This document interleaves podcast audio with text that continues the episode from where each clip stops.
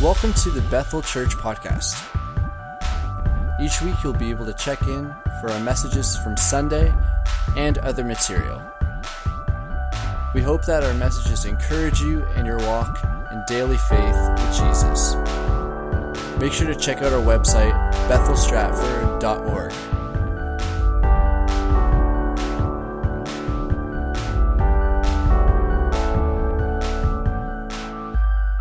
This week, we're going to continue in our series on the supernatural ways of royalty. If you haven't picked up a book, you can get it at the Gospel Lighthouse, and uh, they're selling really fast, which is kind of great because it lets me know that it's encouraging you as much as it encourages us because you want to get into the book. If you're reading the book, I'm kind of isolating chapter 7 today, or sorry, chapter 6, and we're going to talk about, I've titled it Empowerment or Discipleship. And so, this morning, as Pastor Carlo spoke last week, if you're here, he did isolate and he spoke for a little bit on words of death. And this morning, we're actually going to flip that coin and we're going to talk about words of life. See, we have people in our life that will speak words of death over us. And when you hear the word of death, if you weren't here last week, it's just negative words that'll tear you down. And when, when we hear negative words, a lot of studies will tell you, the last one I think I remember was like for every negative thing spoken to you, you need about 10 positives to counteract them.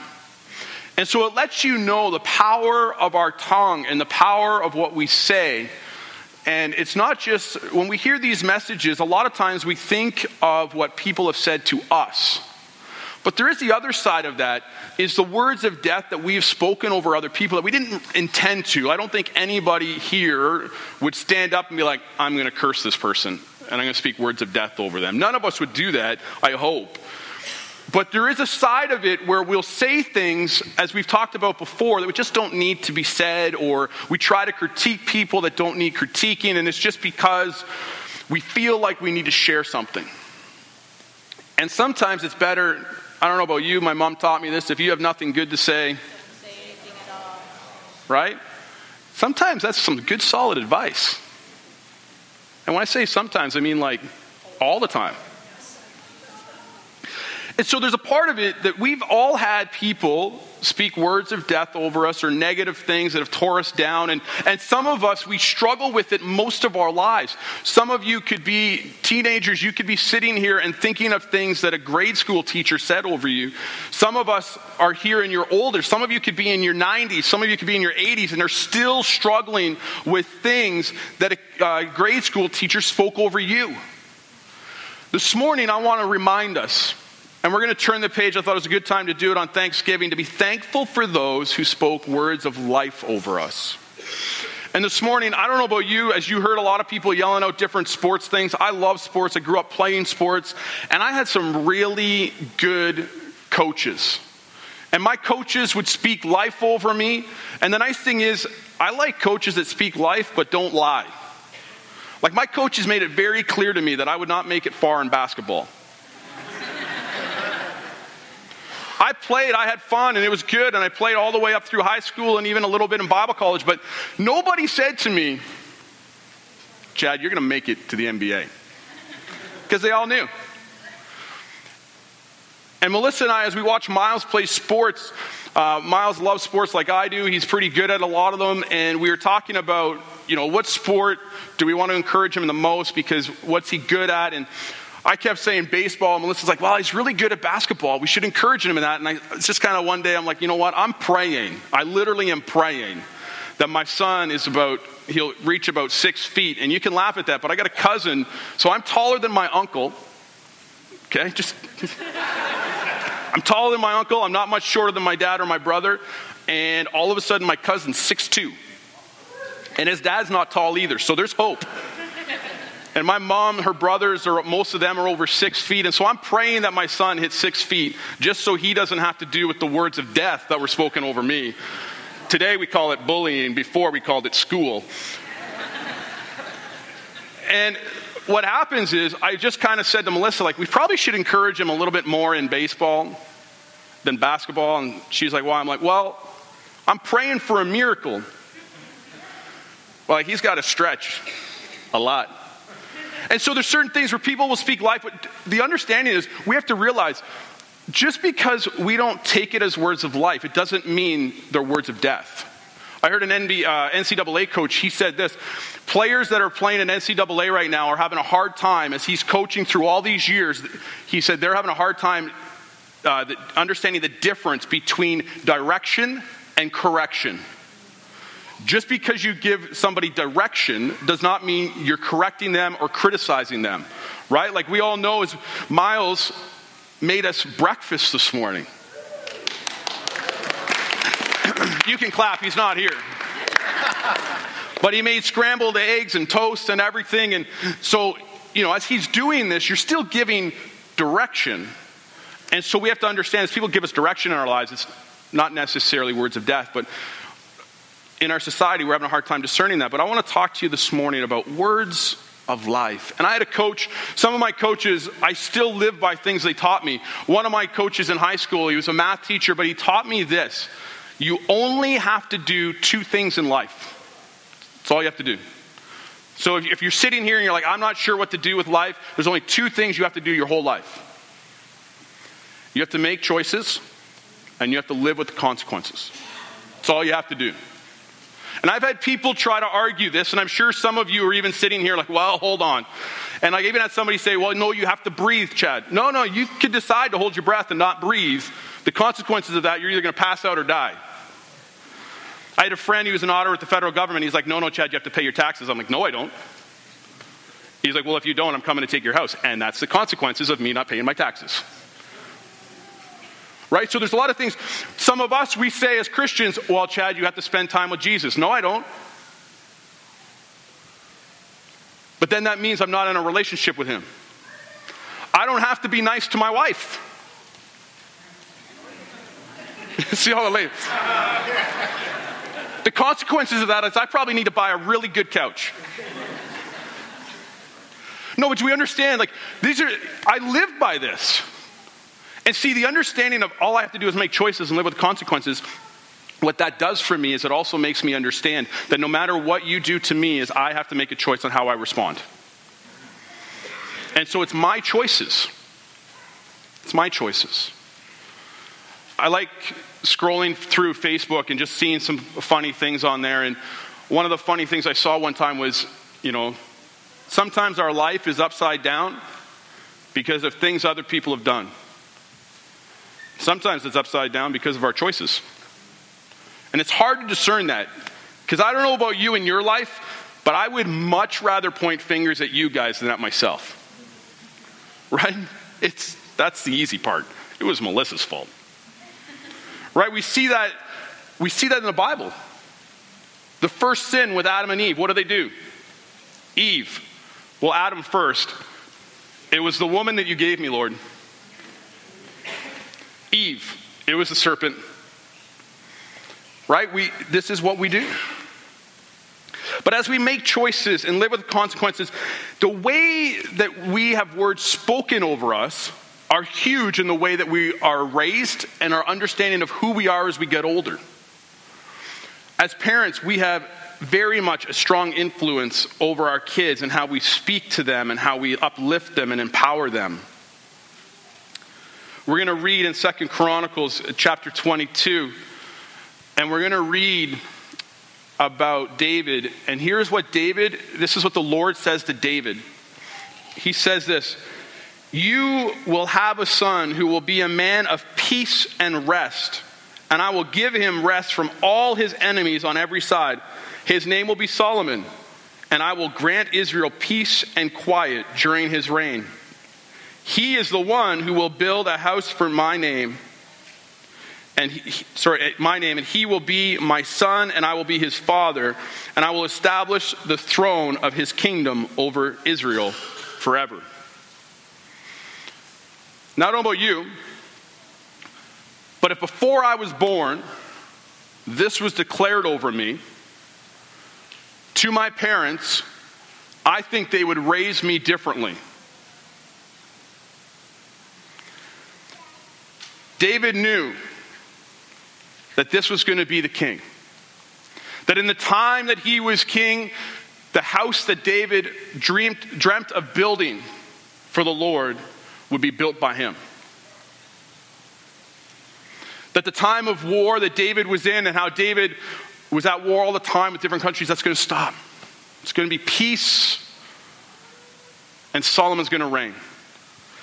David would have raised him differently. Here is God telling David about Solomon.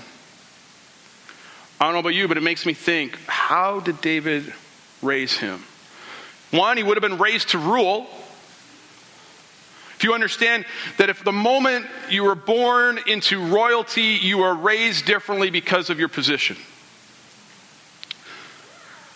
And we as a church are trying to walk through this understanding that as you come into the family of God, you are now royalty. And so we're supposed to live differently.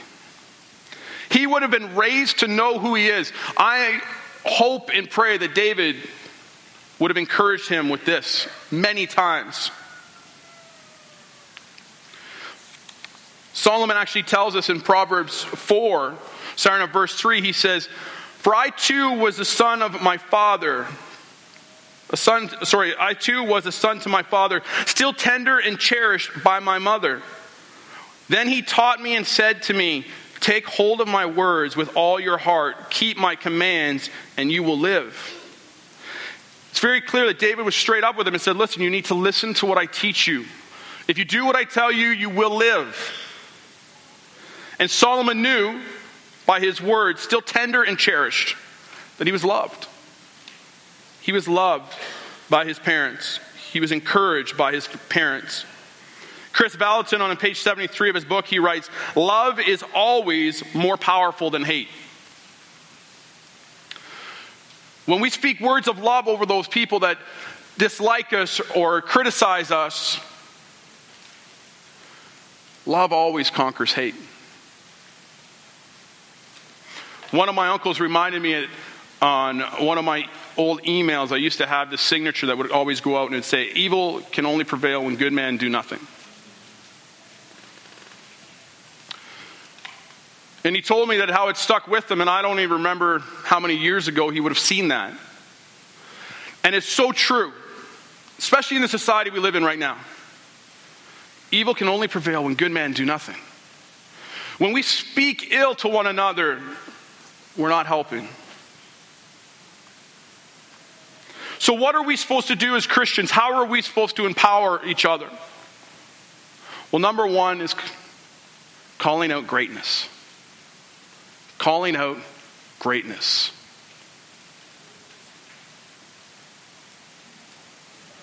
When we see people for who God sees them as, not as we see them, we can call greatness out of them. Proverbs 20, verse 5 says, The purpose of a person's heart are deep waters, but the one, has, the one who has insight draws them out. I don't know about you, but I've had people in my life, and these people have come along just kind of at the right moment to speak life into me, to pull something out of me that was deep inside that I didn't really know was there, or I was struggling to get out. God was calling something out of me, whether it was a gift or a talent or an ability, or just God stretching me to another level in relationship with Him. Somebody would come along and encourage me because they saw what I didn't see.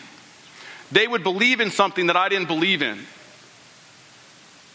And these are the people that are pillars in our lives. They're the moments that if we stop and we try to encourage ourselves, we hopefully you had enough that you can go back and hear the voice that'll encourage you. I had a professor in Bible college. I don't know about some of you, but writing tests and writing papers just is not my strength. And so to get thoughts from my head onto paper was always a struggle and my professor pulled me into a room by ourselves and he just he had my paper in his hand and i won't tell you the grade on it but he encouraged me and just said chad i know it's a struggle for you but if i ask you questions in class and if you speak out in class and you answer in class i know that you got it and then he spoke words of life over me and from a man who has the degrees that he has and the words that he spoke into me, they still hold me where I am today. And I remember it was almost a year ago right after we did our transition here, that we went to the Bible college to interview people to come and do their internship. And I saw him, and he congratulated me, and I said to him, and this was years ago, I said to him, I said, I want to thank you for the words you spoke over me. And I said, I don't know if you remember. And he goes, he looked at me and he said, I remember. I remember the classroom and I remember the conversation. And it made me, again, be encouraged because he said, I, be- I still mean it. And when you hear these words, it made me all of a sudden understand that the professors at the Bible college would look past grades to see a call in somebody's life. And there's people in your life that will look past things that only you see and they will speak to something that you didn't even know was there. Or that you thought was faint, but they would speak it and pull it out of you and strengthen you.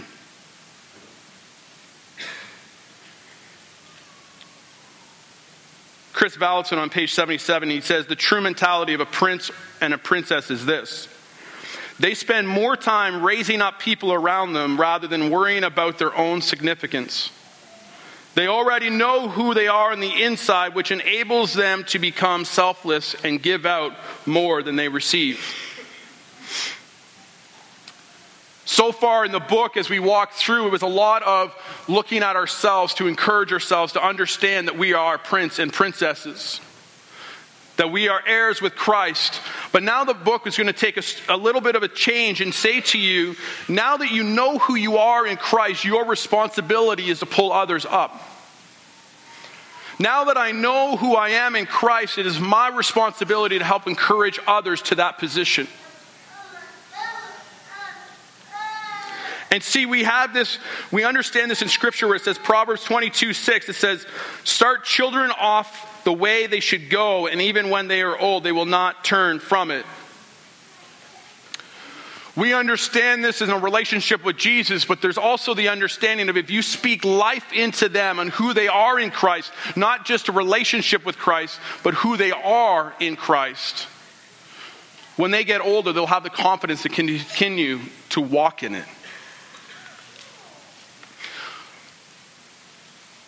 So, parents and grandparents in the room, as family gathers this weekend, I encourage you to pray and ask the Lord, Father, what is it I'm supposed to speak over my kids or my grandkids? What is it that you want to say to them? What is it that you see in them that I don't see? How can I encourage them? Show me not what is seen, but what can be. Help me to speak to their future. He writes in the book about a girl named Allison, and she has attended their school of ministry. And in conversation, she said to him, I love hearing other people's prophetic words over their life. And if you're here and you're not sure what a prophetic word is, it's just a word of knowledge spoken through somebody from God to encourage and uplift people, but sometimes it also shines light on something that people don't even know is there. And what she likes is the reason for that is many of us, if you've heard a prophetic word over your life, what it does is it kind of calls something out of you. It'll breathe life and uh, fan into flame something that's in you, or all of a sudden you hear something and you'll pray into it and you realize that God is opening a door for you. And the reason she loves hearing them is this she says, because then I learn to treat them not as they are, but as God created them to be. Too often, we treat one another as we see one another. And we see each other, and how many people in the room are human? Okay, a few. I, the hands that are down, it's, it's concerning.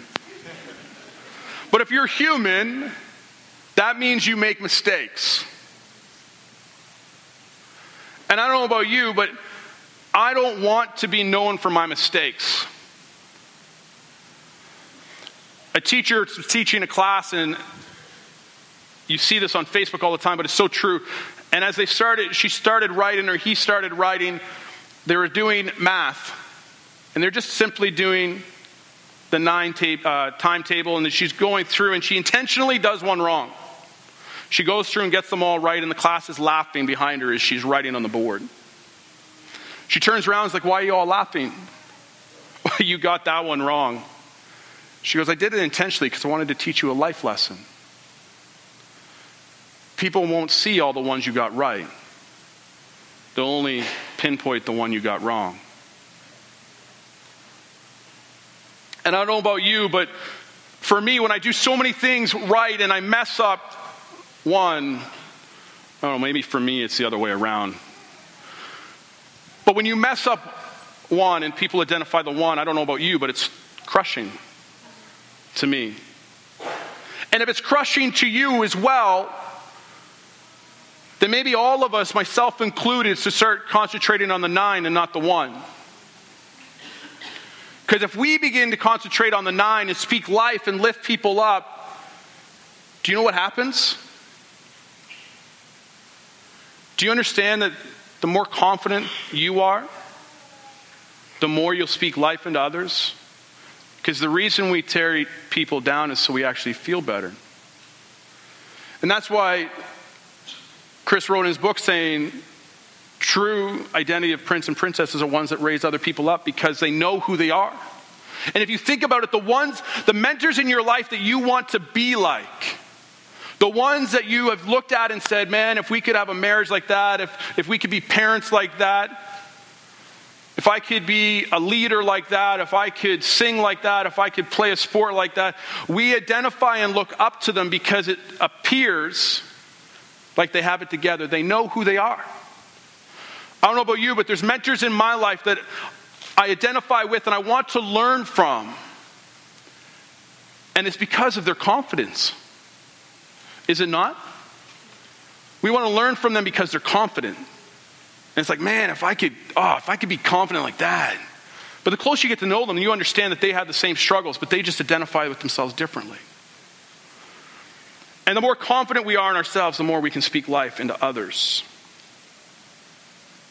Kris Vallotton, on page 81 of his book, he says, Our identity comes to us from the Lord, but it is communicated to us first by our parents. Parents and grandparents in the room, I don't know about you, but that statement is powerful. It's powerful and it's kind of heavy at the same time. To know in my heart that the plan and the identity in my kids that God has for them is first communicated from me. It makes me realize that every word I speak over them or speak to them, I need to be careful that it comes in line with what God has said. The power of a father's blessing, the power of a parent's blessing, of a mom's blessing, we need to understand that God set the example for this. In Matthew 3 17, just as Jesus was baptized, a voice from heaven said, This is my son, whom I love, and with him I am well pleased. Mark 1:11 records it this way, a voice came from heaven, "You are my son whom I love, with you I am well pleased." And just in case you're wondering, Luke records it the same way, a voice came from heaven, "You are my son whom I love, with you I am well pleased. Do you realize this is what God spoke over Jesus before he started his ministry? Before he sent him into ministry, he spoke this over him. So, you know what the nice thing is for Jesus? His ministry, what God has called him to be, or to do, I should say, didn't earn him God's pleasure over his life, didn't earn him something. God was pleased with him before he did anything. Are we pleased with our kids? Are we pleased with one another without receiving anything?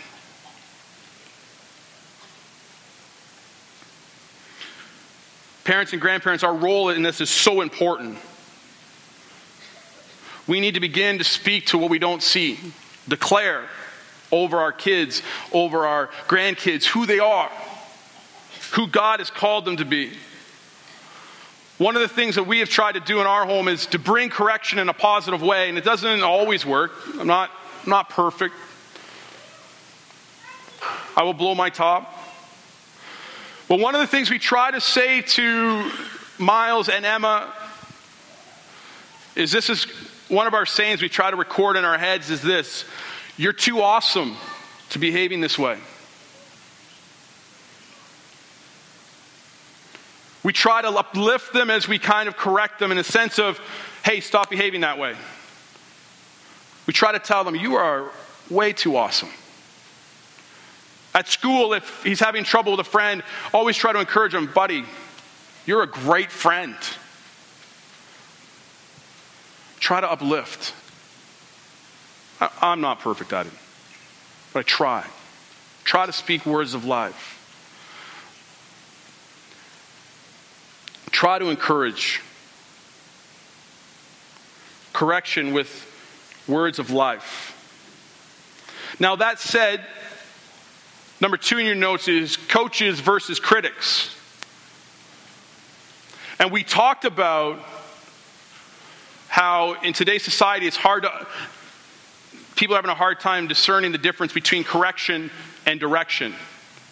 And so we have to be, as we talk this through this morning, understanding that we, could, we still need to receive direction and correction, but it is different than criticism.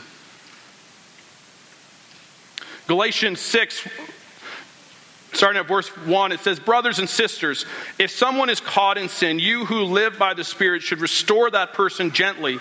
But watch yourselves, or you also may be tempted. Carry each other's burdens, and this way you will fulfill the law of Jesus.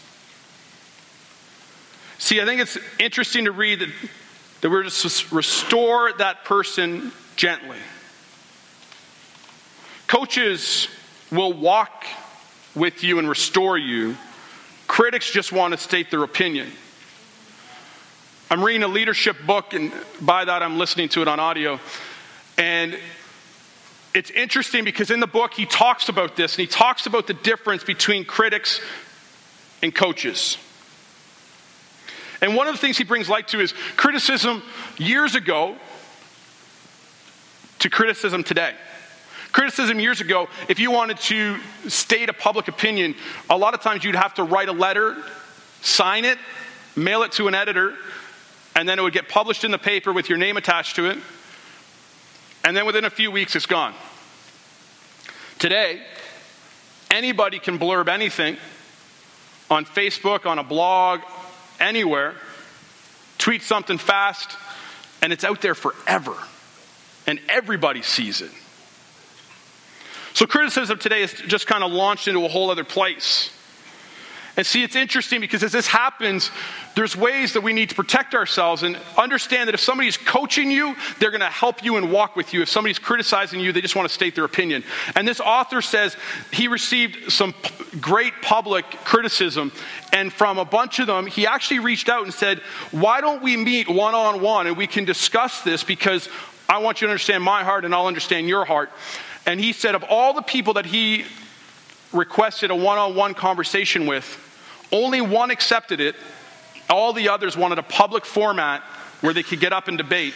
And he said all they wanted was a public stage to share their opinion. They actually didn't want to work through something. And see, if we bring correction to somebody's life, if we want to help them, we are going to walk with them. When we criticize, we just tear down. One of our mentors in our life, uh, he encourages us that if we ever receive, because people still write letters, but they're not signed, and he said, if you ever receive a letter um, on an envelope and it just has your name on it, he said, he always said, open it up upside down. And that way you can't read it, but you can see the bottom to see if there's a name, and if there's no name, it goes straight to the shredder. Because he says, if there's no name, they're not looking to help you. They just want to rip you apart. And that won't help you. So shred it. And it's interesting how life works. And when people want to criticize, they actually aren't trying to help. My mentor calls them cowards. People that share their name want to help you and encourage you and lift you up. They want to make you the best. And we all have people in our lives that we will receive correction, we will actually receive criticism from people in our lives that we know want the best for us. I have people in my life that will speak into me and they will call me out and they will, they will speak directly to me, and I will receive it because I know that they want the best for me. And it's interesting, as you watch coaches, if you don't watch sports, I understand, but if you watch coaches, majority of good coaches will correct their players privately on the sidelines or down in the locker room. Rarely does a coach call somebody out on the, on the court, on the field, and center them out and publicly, publicly humiliate them because it doesn't lift them up. So they do it privately. So as we not only receive coaching, as we receive correction, also when we give, this is how we should do it. Because I know coaches in my life that have lifted me up, and they lifted me up by kicking me hard. But when we love, we encourage. And we are called to encourage one another. Hebrews 3 12 says this See to it, brothers and sisters, that none of you has a sinful, unbelieving heart that turns away from the living God, but encourage one another daily, as long as it's called today, so that none of you may be hardened by sin's deceitfulness. Encourage one another today. So now I encourage you today, encourage one another. As you sit around the table for dinner, encourage one another. Take a moment. We did this as staff just early in this year. I actually made the staff, we sat down at our staff meeting, we had to write on a piece of paper one sentence, which kind of went into like paragraphs for some people, but one sentence with everybody's name. And we had to write something we liked about them.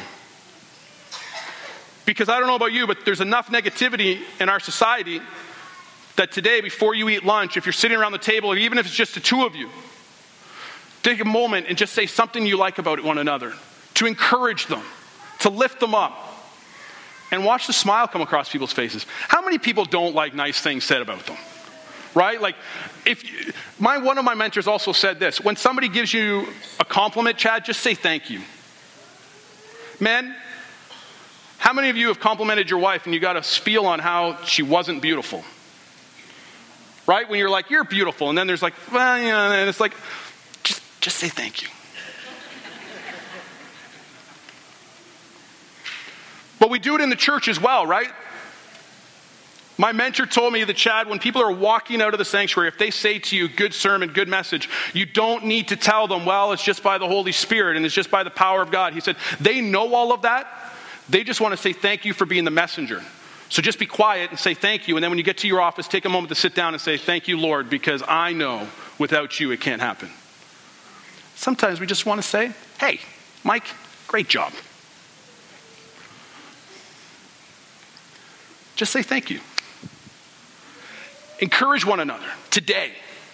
Hear my heart. Today, encourage one another because we don't know if we'll have tomorrow. 2 Corinthians 13 says this Finally, brothers and sisters, rejoice, strive for full restoration, encourage one another, be of one mind, live in peace, and the Lord and the God of love and peace will be with you. So, number three, our commission. What are we supposed to do? Our commission is to call out the destinies that are in people my responsibility as a pastor is to equip and encourage you, to empower you, to do what God has called you to do. See, you think we ask for volunteers because, well, we're just desperate. No, we ask for volunteers because we want to empower you to do what God's called you to do. And see, when you step into ministry and you do what God has called you to do, it actually lifts you up and it empowers you. We're supposed to see them as God created them to be. Kris Vallotton, on page 84 of his book, he writes As a royal priesthood of God, we are called to develop a culture in our homes, churches, business, and ultimately in nations that will bring out the best in individuals, facilitating their princely destinies. We do this by seeing and treating others and ourselves not as we are, but as God created us to be. Some of you will remember Pastor Scott Cooper that was pastored here years ago. Um,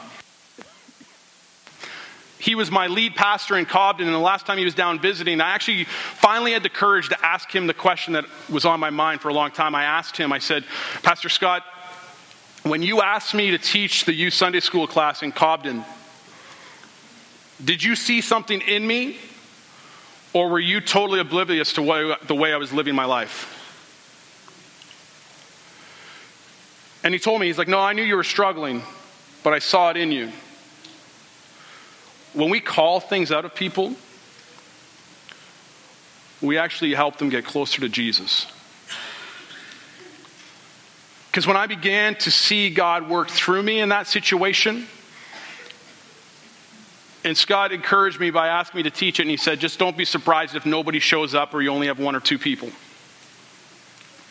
And as the class began to grow, I knew that God was speaking through me and it really made me understand how he had called me and empowered me. And it actually, I don't want to say forced me, but it encouraged me and made me change the way I was living my lifestyle because I understood what he had for me.